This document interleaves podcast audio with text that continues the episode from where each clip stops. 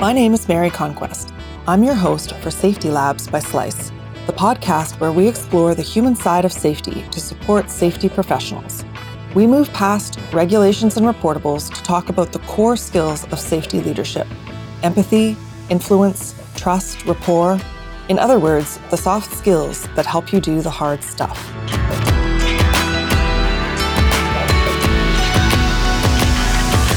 Hi there. Welcome to Safety Labs by Slice. When I think of large organizations related to safety in the United States, OSHA and the ASSP come to mind, but I hadn't realized that within the Center for Disease Control lies the National Institute for Occupational Safety and Health, commonly referred to as NIOSH. And it seems naive. I'm firstly Canadian and also not a safety professional, so I think I get a pass. Maybe this is common knowledge to all you safety practitioner listeners out there. Today, I'm joined by NIOSH's director for the Office of Total Worker Health. What the heck is the Office for Total Worker Health? That is what we'll be talking about today.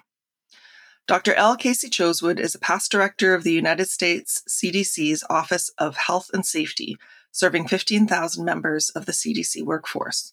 Previous to that, he served as the medical director of the CDC's three occupational health clinics and as the medical director of the tech manufacturing company Lucent Technologies.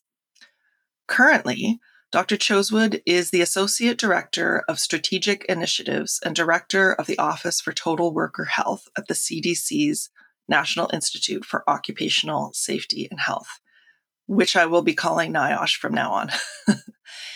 He promotes the protection and improvement of the safety, health, and well being of workers through research, intervention development, and partnerships. He also coordinates the worker well being, mental health, and substance use disorder prevention portfolios of the Institute and co leads the NIOSH cross sector dedicated to healthy work design and well being. Casey joins me from Atlanta, Georgia. Welcome. Thank you. It's great to be with you today. So, because we have an international audience, our discussion isn't going to get too much into the weeds about US specific information like governmental structures, but there's a right. lot to learn about what NIOSH has been working on that I think is applicable and interesting regardless of where you're listening from. Right. Having said that, let's kind of start wide and zoom in so we can bring listeners with us. So, for listeners who might not know, what is the role of the CDC in the United States? Yeah, that's a wonderful question. And CDC, uh, you know, my home for the past 20 years or so, really serves as the public health agency for the United States. And while most of our efforts are focused internally on the health of Americans, we really do see health as a global enterprise. You know, the globe is so well connected these days. We're all dependent on each other in so many ways and health risks and opportunities travel across borders so very easily and freely. So while we do have many domestic programs to improve the health of Americans, we have a very large global health footprint. We have formal outposts or stations in more than 40 countries. Wow. Uh, we deploy people all around the world to help solve public health challenges, outbreaks of diseases. We have an active program to help reduce the burden of HIV and AIDS in many countries around the world. We have a Stop Polio program trying to eradicate polio from the face of the earth, uh, much like with the success of the smallpox eradication campaign in the 60s and 70s. So while this is a US government agency, it really has a global focus. Okay. So I was surprised, and I don't know if I'm the only one, to hear that there's an occupational health branch at the CDC. But it's actually right. quite large, isn't it? It is. Yeah. yeah. We're roughly 10% of the public health infrastructure at CDC is dedicated to workplace safety and health, and that's within our own National Institute. CDC is actually short for Centers for Disease Control ah. instead of ah. just one center. And one of those centers is our National Institute. Other centers would be environmental health or chronic disease or injury prevention, or perhaps we're most well known for our infectious disease work. Yes, well, I think these days everyone is. That's on been on people's minds. So within NIOSH, we have the Total Worker Health Initiative. Can you tell me a little bit of history about how and why that initiative was developed? Yeah, that's a great question. And total worker health is now actually entering its third decade. So we're wow. we're really well established as what I would call an emerging discipline in workplace safety and health, beyond just a program or a plug and play approach for employers and workplaces to adopt. We really are interested in changing the way that we as professionals practice the field of occupational safety and health seeing it as a much broader enterprise than just keeping people safe at work, mm-hmm. but understanding that people at the very heart of their existence, they're not a work self and a home self. They're one self. And the boundaries between work and home are more blurry today than ever before. And the challenges that workers face do not stay with them only in the home. They come with them each and every day uh, in their briefcase or in their lunch pail to the office. And likewise, the challenges that workers face on the job, they don't stay there either. We bring home those stressors and challenges and frustrations and happiness and positive issues as well. They come with us and they oftentimes play out in our interactions with our family and our social uh, network. So, the recognition of this strong connection was the origin, really, of the Total Worker Health Program. Finding a way to help workers on the job and off the job optimize their well being.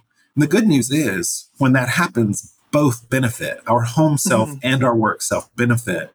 We oftentimes tell the total worker health story using the sort of approach of three different companies. The first company fails to keep workers safe, and basically, workers trade their health for wages. Mm-hmm. And obviously, that's not good for anybody, right? Eventually, the business can't be sustained and obviously the workforce is depleted. Those workers go home at the end of the day from that first company with less health than when they arrived that morning. Well, other companies do better. They do keep workers safe, and those workers go home at the end of the day with the same level of health. But the ideal employer, the one that embraces the concept of total worker health, they keep workers safe, but then they also add in programs, practices, policies into the fabric of the job, in the design of the work that actually grows the level of health and well being of that worker. And those workers go home at the end of the day with more health than when they arrived that morning. Now, obviously, that's good for the worker, their family, their community, but those workers that went home with more health, they bring that higher level of health back to the workplace the next day. And that translates into greater productivity, fewer absences, less presenteeism, better customer service, better stock market performance, according to our research. So it's a win win. People who work, their families and society, communities, and the organizations that employ them. Okay, so absolutely that's the total in total worker health. there you go. So it's been three decades. That's a lot to cover, but what kinds of sort of resources or activities has this initiative created in its time? Right. Yeah, we're just beginning that third decade. So we're 20 years in. And I would say some of the, the most sort of headliner accomplishments include our significant network of research and partnerships. At our very heart, NIOSH, our institute here, part of CDC, is a research agency. We, in fact, do a lot of the research that informs the Department of Labor's enforcement of workplace safety. Hmm. So within NIOSH, Total Worker Health is a part, but we also have a National Protective Technologies Laboratory looking at and certifying personal protective equipment that people all over the world use for safe job performance. We have an injury prevention center to keep injury levels low. We have a motor vehicle safety center. We have an aging worker center. We have a future of work initiative. We have a technology uh, focus in some of our centers. So we're really looking at the broad span of exposures that workers experience. So research is really in our DNA. The research at the Total Worker Health Program, though, concentrates across 10 academic centers that we fund to do primary research in this connection between work and home, work and the rest of our lives. And these centers are funded for with five-year cooperative agreements to enter into you know these really challenging workplaces and circumstances and find interventions that actually make a difference in people's overall health and well-being We've been providing that funding for the past 20 years. In addition to those 10 funded centers, we've also built a network, learning living laboratories around the country that we call the Total Worker Health Affiliates. We have 58 mm. now. These are groups that we have signed a memo of understanding with. We don't fund them, but to enter joint cooperative activities to learn from each other. So it's a social network of people who are implementing total worker health, as well as serving as learning laboratories, trying out things in their own setting. This integration of health, safety, and well being interventions in workplaces to improve overall work and work performance. The other thing I would draw your attention to is now we have six centers who are providing educational credentials, either a certificate program, a master's degree, uh, even a PhD in the field of total worker health. So we're really trying to improve primary research in this space, build important partnerships, translate that research into practice, and then grow the field so that we can actually have total worker health professionals seated across all workplaces in the country. That capacity building, that workforce development piece, to me is a critical part of our sustainability. And it's going to be a focus in this third decade to come. Wow. Okay. I have that's a lot of material. I have a lot of questions. But one thing that struck me that I hadn't realized was the interface. You were talking about the learning labs. Yes. If I understand that right, that's really where the total worker health initiative and the individual or the practitioner right. come together. Is that correct? So there these labs are happening in real workplaces? Exactly. Good example would be one of our earliest affiliates was dartmouth hitchcock medical center in new hampshire. It's a very large healthcare system with tens of thousands of employees and they were one of the first to put in place a total worker health approach to their workplace safety and health programs looking at this really integration of keeping workers safe and adding to the quality of their work experience so that at the end of the day, they're happier, healthier, more engaged, more likely to stay on the job, able to work longer if they chose to do so.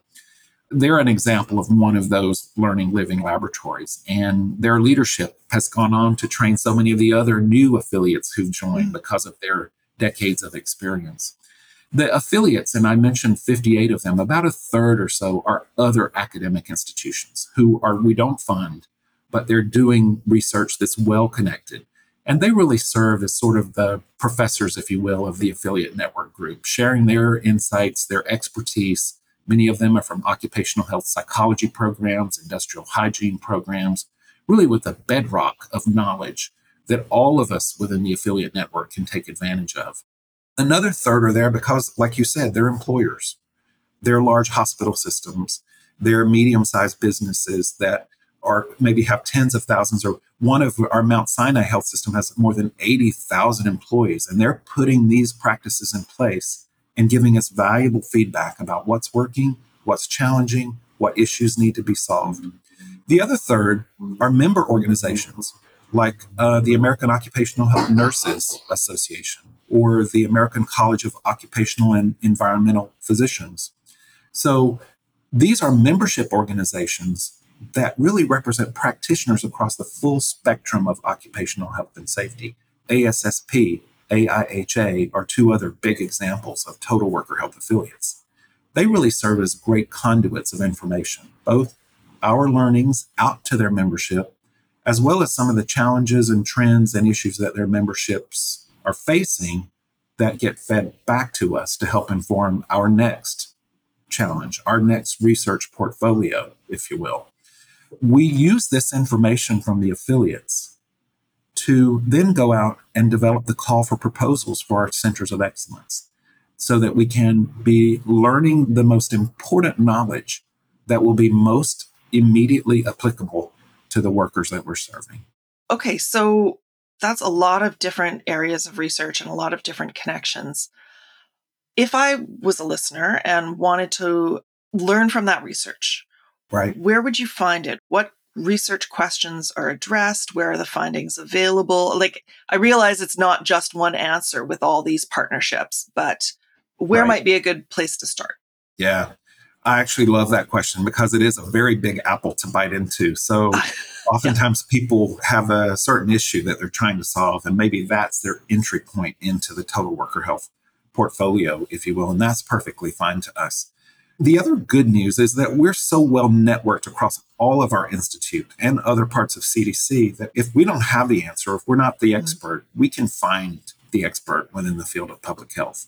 So, a quick way just to get to know us is just to send us an email, twh at cdc.gov. That's a, just a, quick if you have a quick question, say, hey, what do you think we should do about this challenge?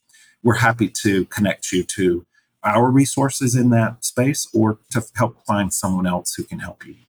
We have a really robust social media platform as well. So I would invite people to consider our LinkedIn connections, our Twitter, our Facebook. Those are perhaps our most prolific social media platforms. We also have a quarterly newsletter that goes out, which really summarizes all of the late breaking research. And it is perhaps the easiest way to stay up to date with all of our findings. We call it Total Worker Health in Action. The website itself is also really rich because it has a mm-hmm. section that I really love called Promising Practices. And it is probably now 50, 60 case examples of people are using the total worker health approach in their own applied employer setting. And the learnings that you can get just from reading maybe 25 minutes, many of these promising practices will really get you the flavor and the sort of the underpinnings of what total worker health is all about. Uh, because people can see themselves in those same situations and they can say, wow, that's a really novel approach to solving this issue. So, the promising practices section of our website the newsletter, our social media feeds. Those are really the best ways to stay up to date with our most essential total worker health information.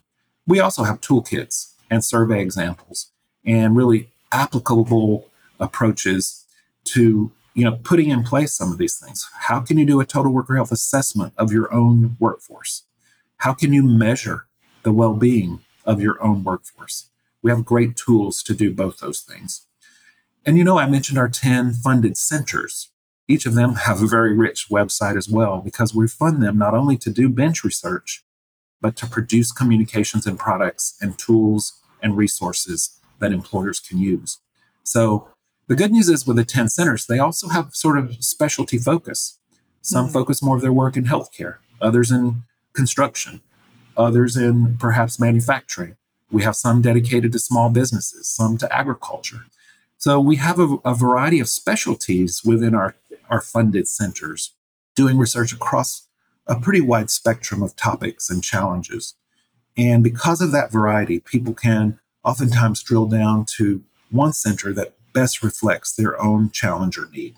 And as you're saying this, occurring to me that, of course, all of this is freely available. That's right. On the internet. And so when we're talking about, you know, our listeners are from all over the world, this information is available to them as well. Right. At no cost as well. There's yeah. no charge for any of our services. So you talked about some of the international collaborations and partnerships that the CDC did does as a, a wider body.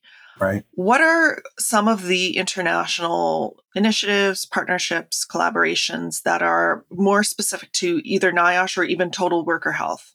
Yeah we're very fortunate to be able to learn from some of our international partners because it's really not just a one way street. It isn't just our exporting our information or expertise to our partners.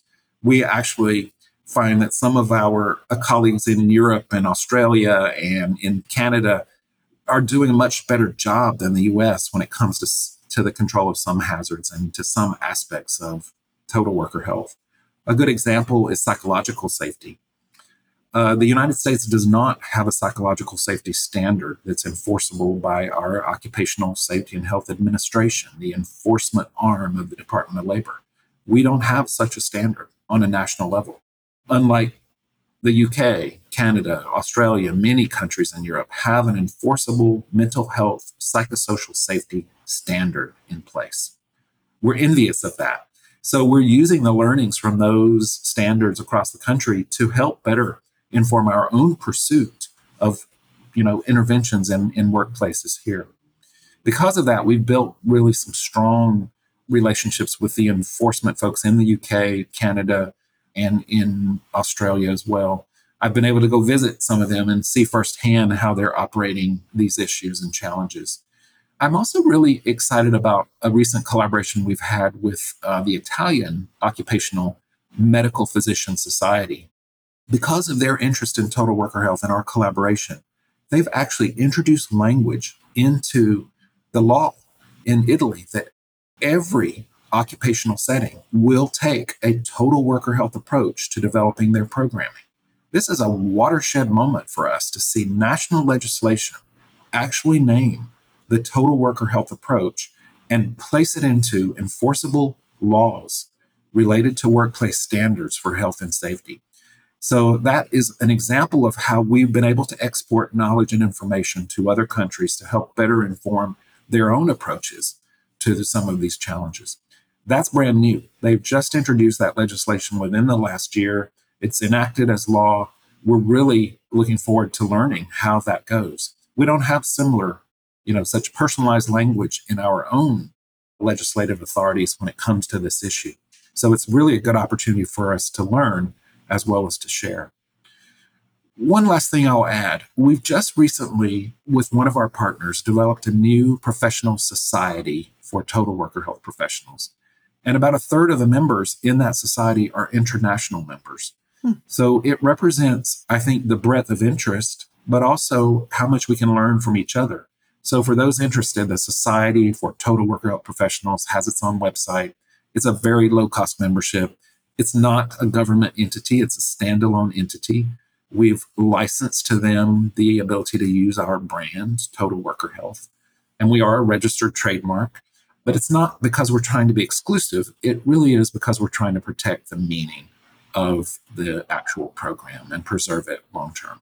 And I wanted to get into that actually because I know you've talked about it at like at the top of the show about the approach of looking at the worker, the totality of the worker, not just at work, but if you were to meet someone at, you know, who knows nothing about this, or even if you meet safety professionals, what kind of sort of elevator pitch or very yeah. short summary would you say describes what total worker health means?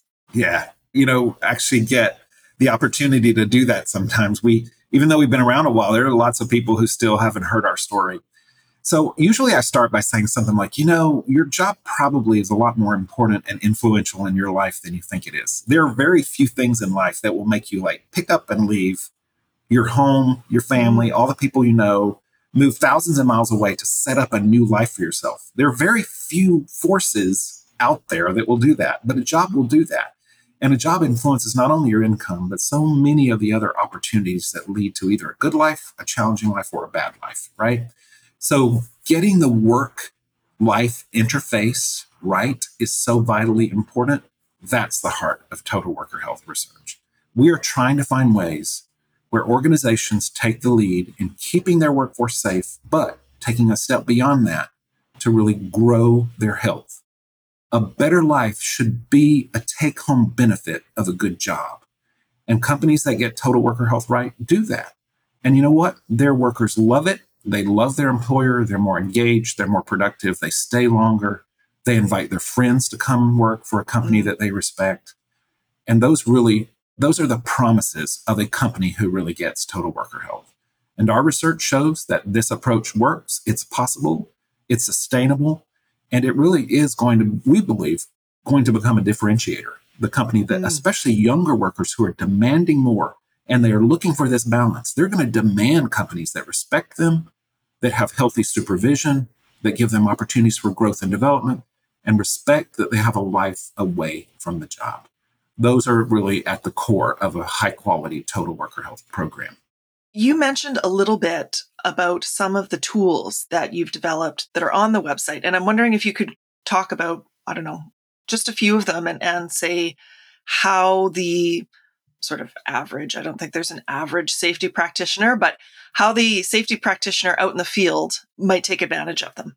Yeah, I love that. We have an essentials, what I would say is really one of the best starting tools for anyone who's interested in total worker health, either to implement it, but just to learn about it. The Essentials of Total Worker Health really is a nice little workbook. It'll take about 15 to 20 minutes to go through that helps you assess how your company is doing from a baseline, if you will, total mm. worker health perspective.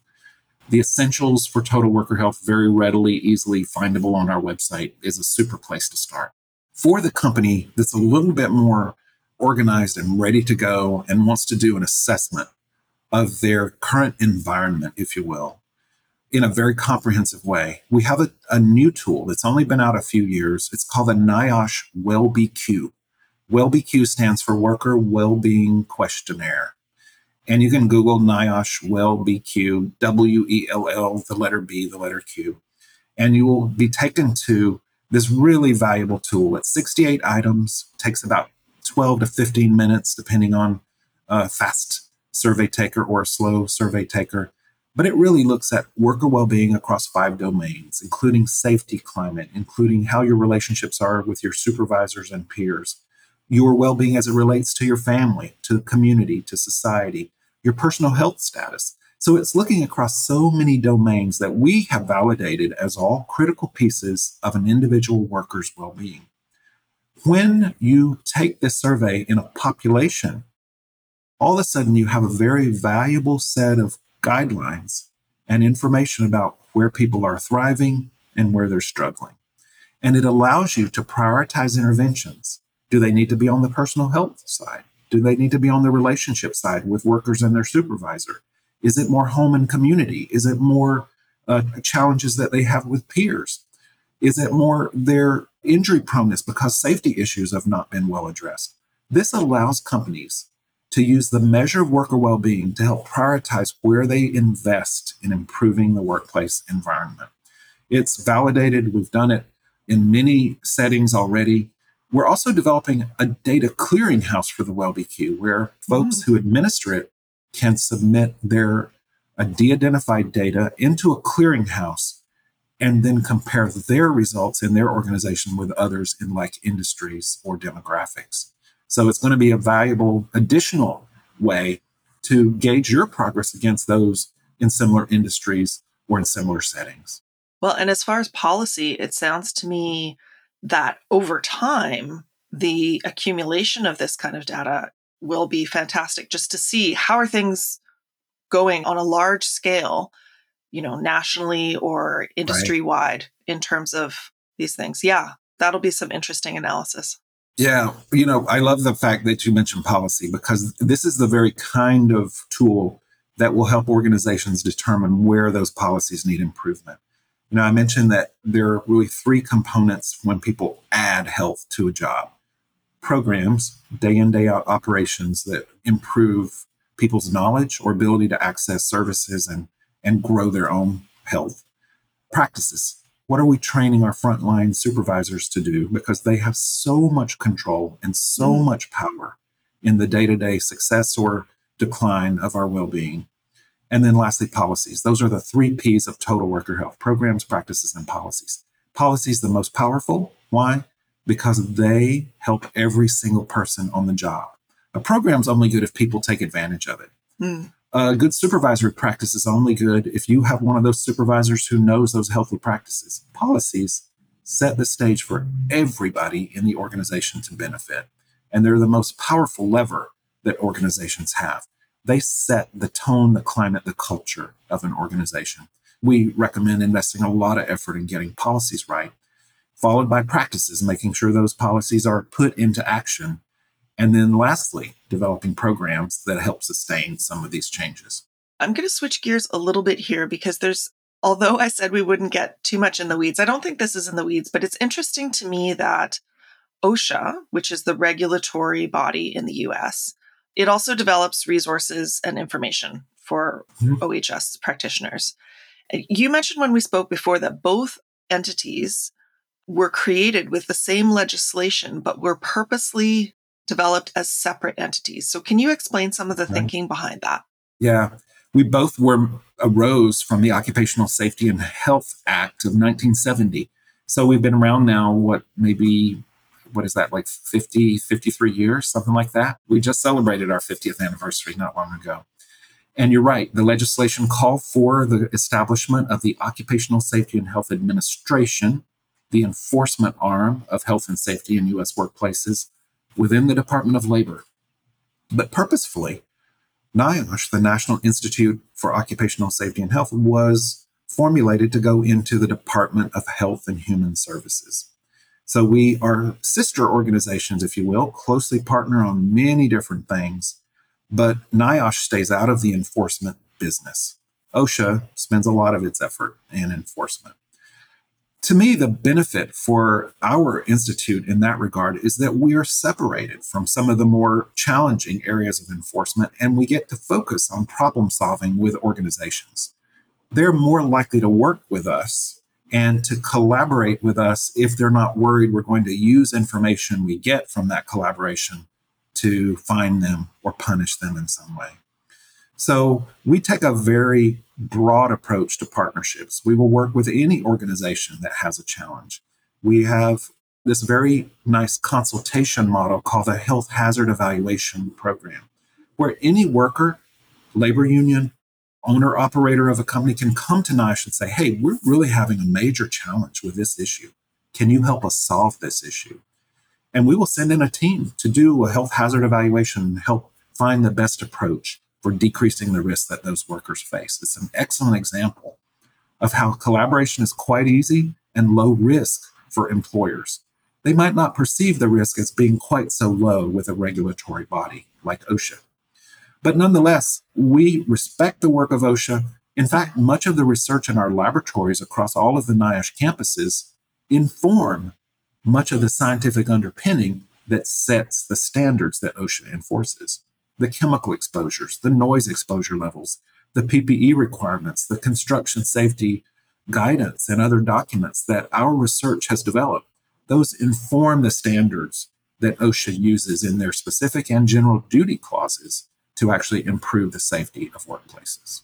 Yeah, I've spoken with people who work with OSHA and they say it's it's unfortunate that they're seen as the the safety cop of the safety right. cops because yeah. they do actually love it when people reach out and collaborate with them and they'd much rather see that than having to enforce but it's true that without that enforcement i don't want to say cloud the enforcement the enforcement aura about NIOSH, uh, maybe it's a little bit easier to reach out to them right yeah we strongly value what we would call the tripartite approach to partnership so it's the it's really the government with private industry and labor that tripart approach we feel like is usually the most efficient, strongest way to settle any challenge. Getting input from all three, finding common ground, trying to find the win-win-win across all of those is, is really a very important part of our effort. So in your years with NIOSH and with Total Worker Health and just over your experience, right. is there anything that surprised you in terms of work. So hopefully good surprises and success stories, but anything that's made a big impression or maybe changed your personal approach to the issues that you work with every day. Yeah. I'll start with a pleasant surprise and then maybe move to one that was surprising to me and continues to be a big challenge. So, the pleasant one was really how the majority of workplaces are very much interested in improving the experience of their workforce. It is not a hard sell for us to convince employers that these things really matter. And at first, I wasn't sure that would be the case. I wasn't mm-hmm. sure we'd be met with a lot of criticism that people would say, "Oh my goodness, that's you know that's not possible. It's too expensive." Our research shows that there's really good value for these types of investments, good return on investment, if you will, in these areas. And companies seem to get that because we have uh, more than ever companies interested in approaching the challenges they're facing using this comprehensive, integrated health and well being approach. So that's a pleasant surprise. It wasn't an uphill push, it's not a, a heavy sales lift to get people to buy in. That's great. We're oftentimes limited by capacity to serve the people who want our help to get started. So it's a great, a great issue to have. The perhaps challenging learning I have come across over the past five, six years um, so later in the development of total worker health is the real challenge of substance use disorders and work. Mm. I knew in the back of my head as a physician that there were always a challenge underneath of substance use. And of course, I understood the connection between harmful substance use and the risk for safety and job performance and attendance and and obviously the health effects that come from substance use disorder. But what I did not realize was how some jobs themselves strongly predispose mm. to substance use disorder. And that was a huge wake up call for me. And because of that evolving sort of truth related to these strong connections, we've dedicated quite a bit of our research and our efforts over the past several years to this connection between work, job, industry and occupation, work quality, work injury, and substance use disorders. Trying to better understand that connection and find mm-hmm. ways to interrupt that influence because it is killing a generation of certain workers. The leading cause of death in the state of Massachusetts in the workplace was drug overdose in 2015 mm. and 2016. It wasn't a motor vehicle accident. It wasn't fall from a construction site. It wasn't struck by or any other type of injury. The leading cause of workplace death in that state, one of our most populous states, was drug overdose in the workplace. That is a wake up call. We see high burdens of substance use disorder deaths and overdoses in construction, in mining, in agriculture settings, in fishing. And it's not to indict these workers. It isn't folks prone no. to substance use disorder go into these occupations. Unfortunately, this is a type of work setting, a type of work arrangement, an insecure job, a boom and bust job, mm. a job that predisposes to injury, a job that doesn't have paid sick leave benefits, which encourages people to take pain meds to get a paycheck. All right. of those things lead to increased risk factors for substance use disorder and death.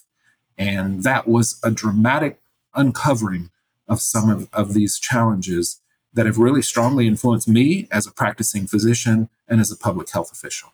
I was going to ask about the conditions, but I think you've just named them really like the conditions of industries or jobs that might predispose someone to this sort of thing. So, insecurity, maybe lack of access to healthcare, right. boom and bust, which is economic insecurity. Right. Yeah, I would say not having a job at all. So unemployment, certainly a yeah. risk factor. So that is an important one. But having a bad job, right? One that predisposes to injury, one that doesn't have good benefits, one that is not secure. So if I don't know I'm going to have a paycheck two weeks from now, my outlook on life is significantly different. And this, the type of work arrangement that we see in some industries is extremely insecure.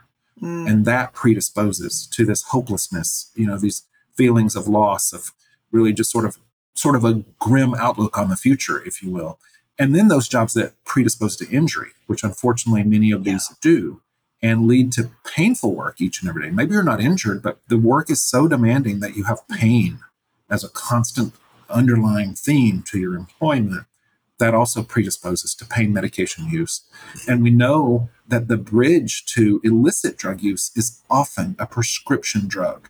Yeah. It isn't that like uh, cannabis or marijuana is the bridge to opioids. It's a prescription opioid mm-hmm. is a bridge to illicit opioids. And that connection is very well seen in many occupational settings.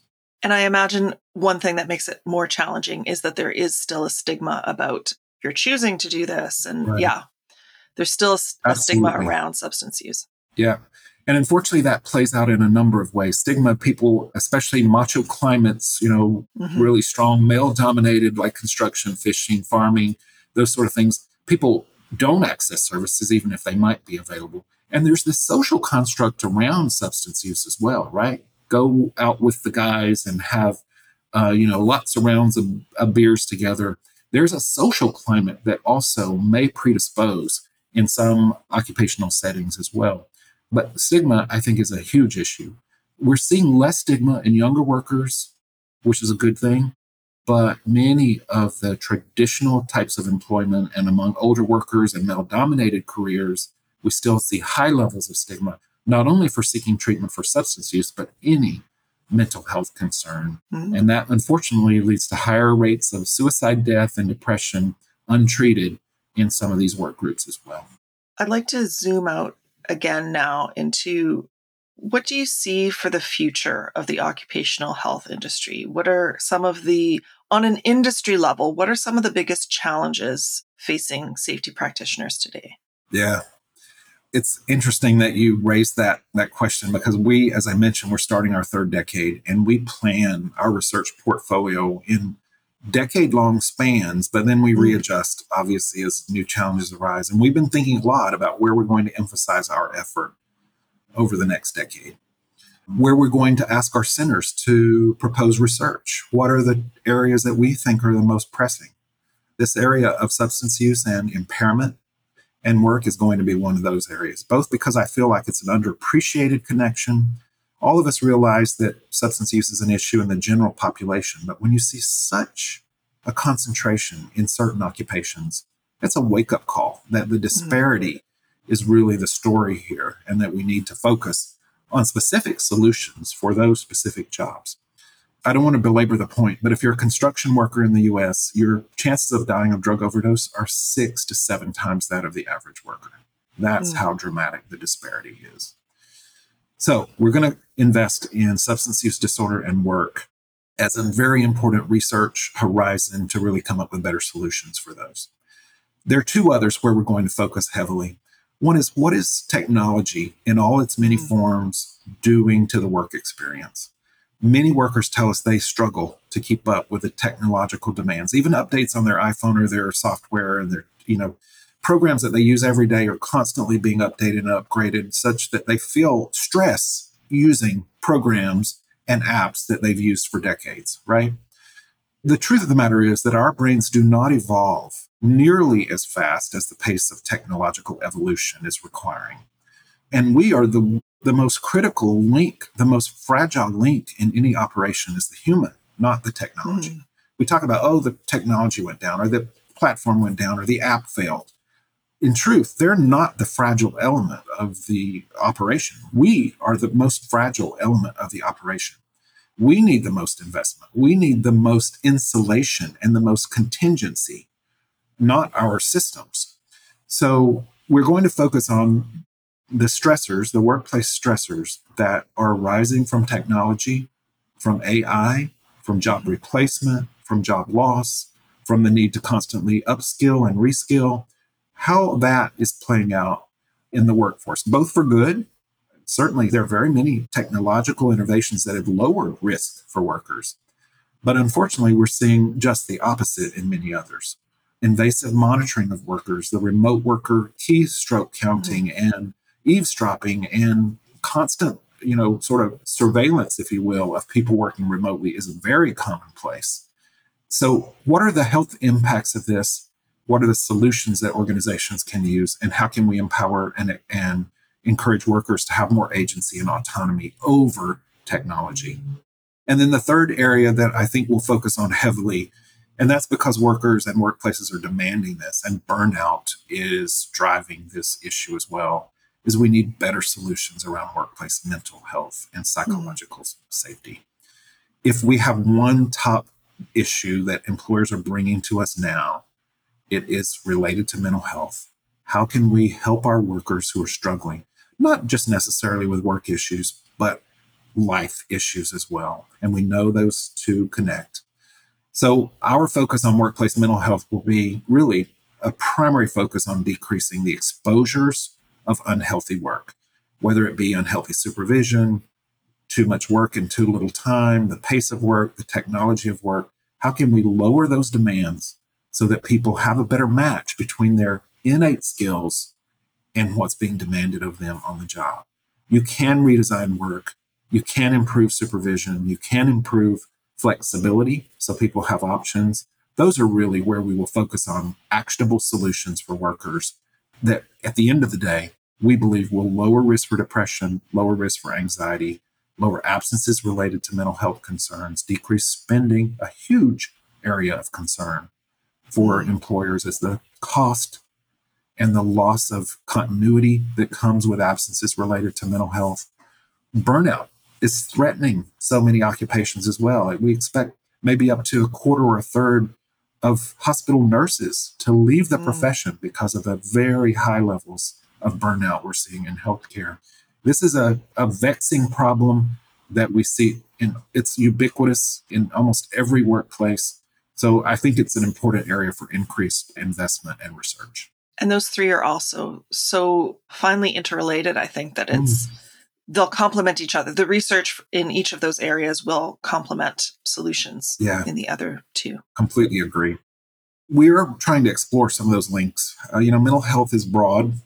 Uh, substance use disorder, some people say is a mental health disorder. Others say no, it's something different at the end of the day, we're really just trying to find solutions that help workers and organizations manage these realities that they're living with each and every day.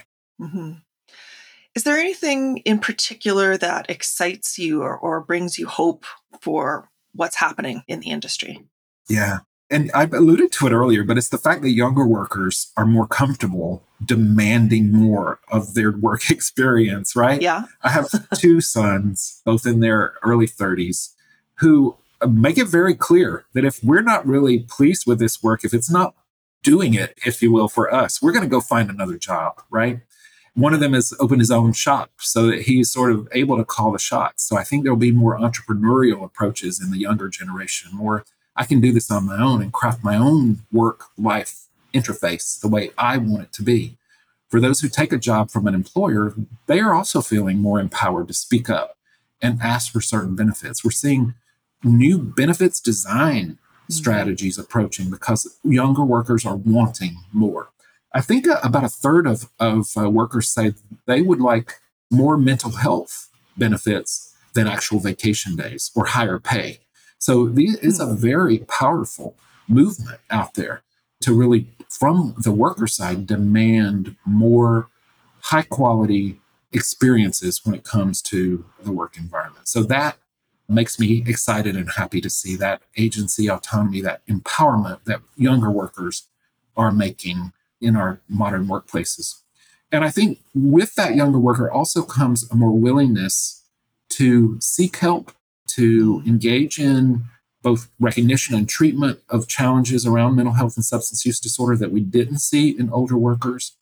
And I also think they're more likely to engage in peer connectivity to support mm-hmm. each other.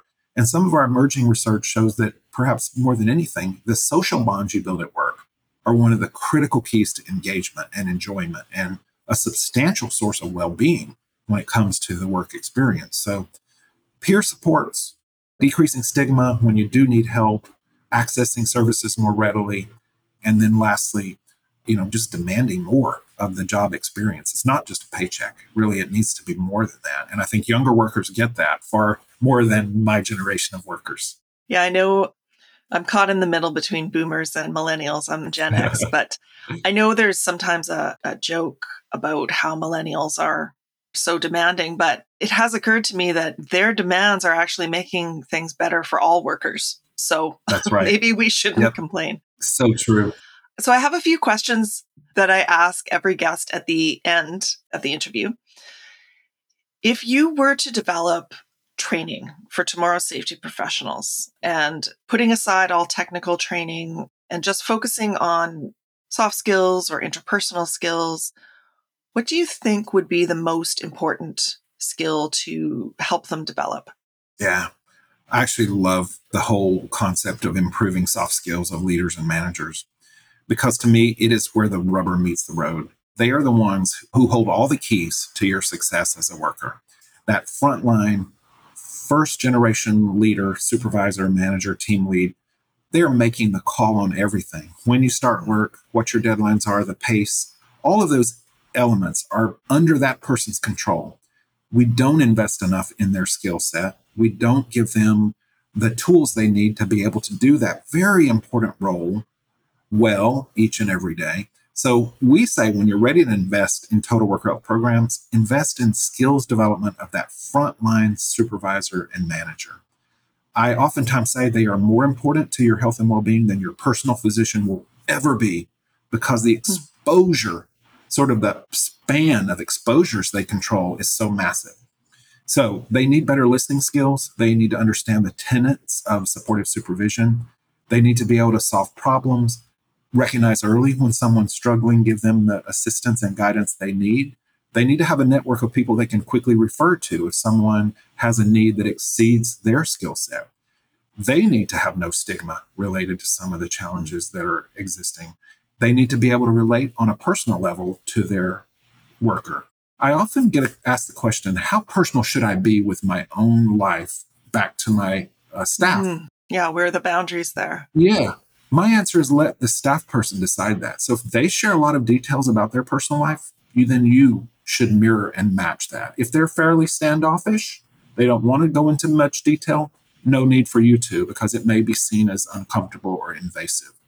Match their level of openness and candor when it comes to personal issues.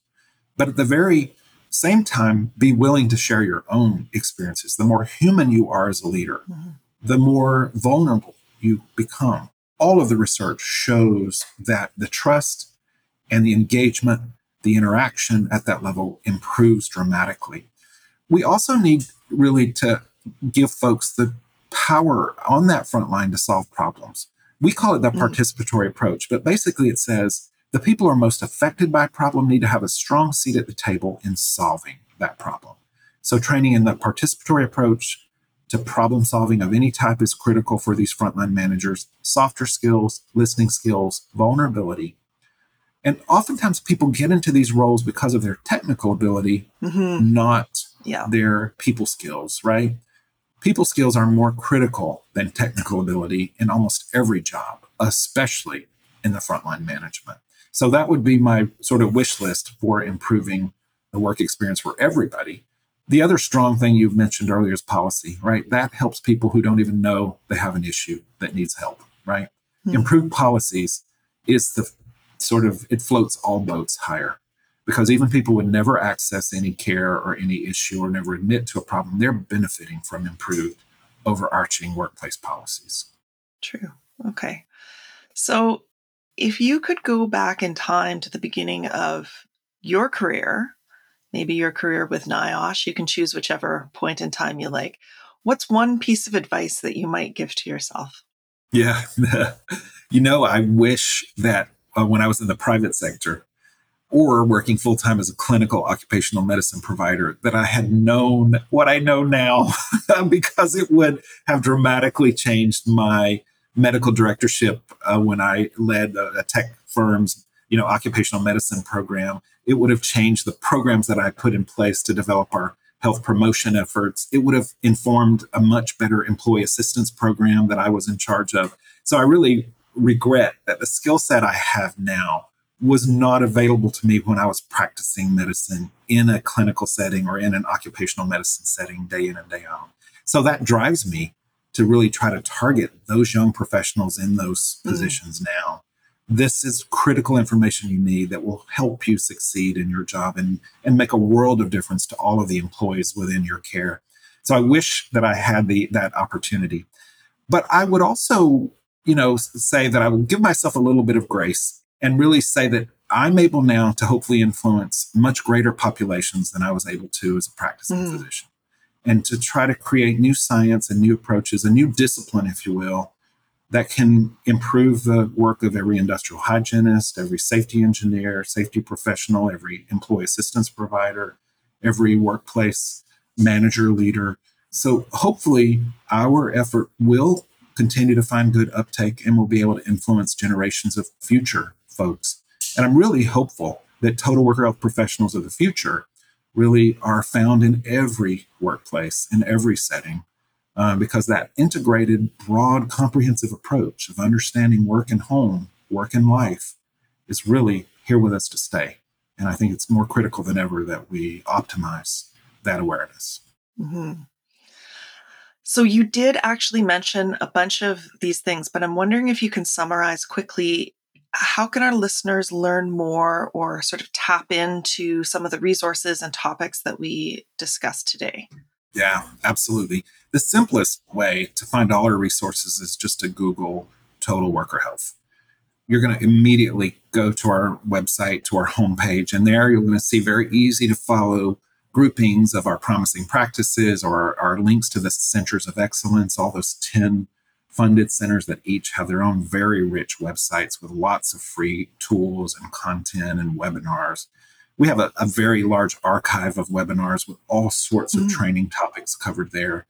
We have a textbook too. You know, I mentioned that we have six degree programs or certificate mm-hmm. programs. Mm. there's a total worker health textbook that we published a couple years back with the American Psychological Association. So for people who want an academic approach, we have a textbook that you can access as well.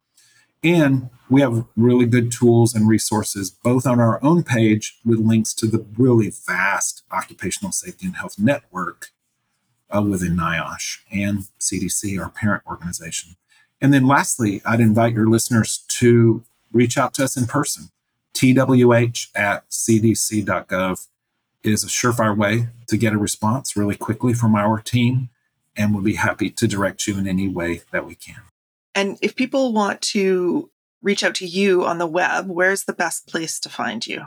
Yeah, probably by email. TWH at cdc.gov is really one of the easiest and quickest ways to find us. We are, you know, very, by Googling Total Worker Health, you will also have access to that email address. So if you just want to remember Google Total Worker Health, you're going to have a very there easy way to find our resources.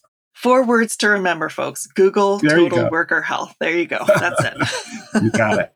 I'm on LinkedIn as well, L. Casey Chosewood. So I would love folks to follow me on LinkedIn.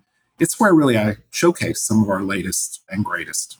Well, that's it for our show today. I'd like to thank our listeners all over the world. The Safety Labs Labs team appreciates your input, your suggestions, your discussion on LinkedIn, and of course, we love it when you share the podcast with your colleagues. Thank you, Casey, for taking the time to share your work with us today. My pleasure. Thank you. And to the Safety Labs by Slice team, as Ted Lasso would say, I appreciate you. Bye for now.